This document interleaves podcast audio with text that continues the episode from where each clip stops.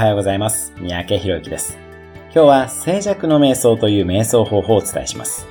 やり方はとてもシンプルです。座禅または椅子に座るなどして目を閉じます。その上で心の中でないないと言い続けていきます。何らかの思考が出てきてしまったら、それを認識して捨てていきます。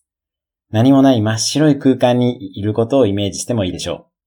この瞑想によって次々と湧いてくる思考や悩みを捨て、心の落ち着きを味わうことができます。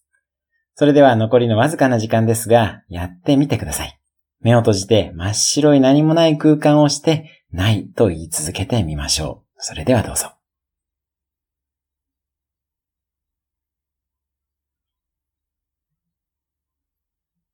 いかがだったでしょうか。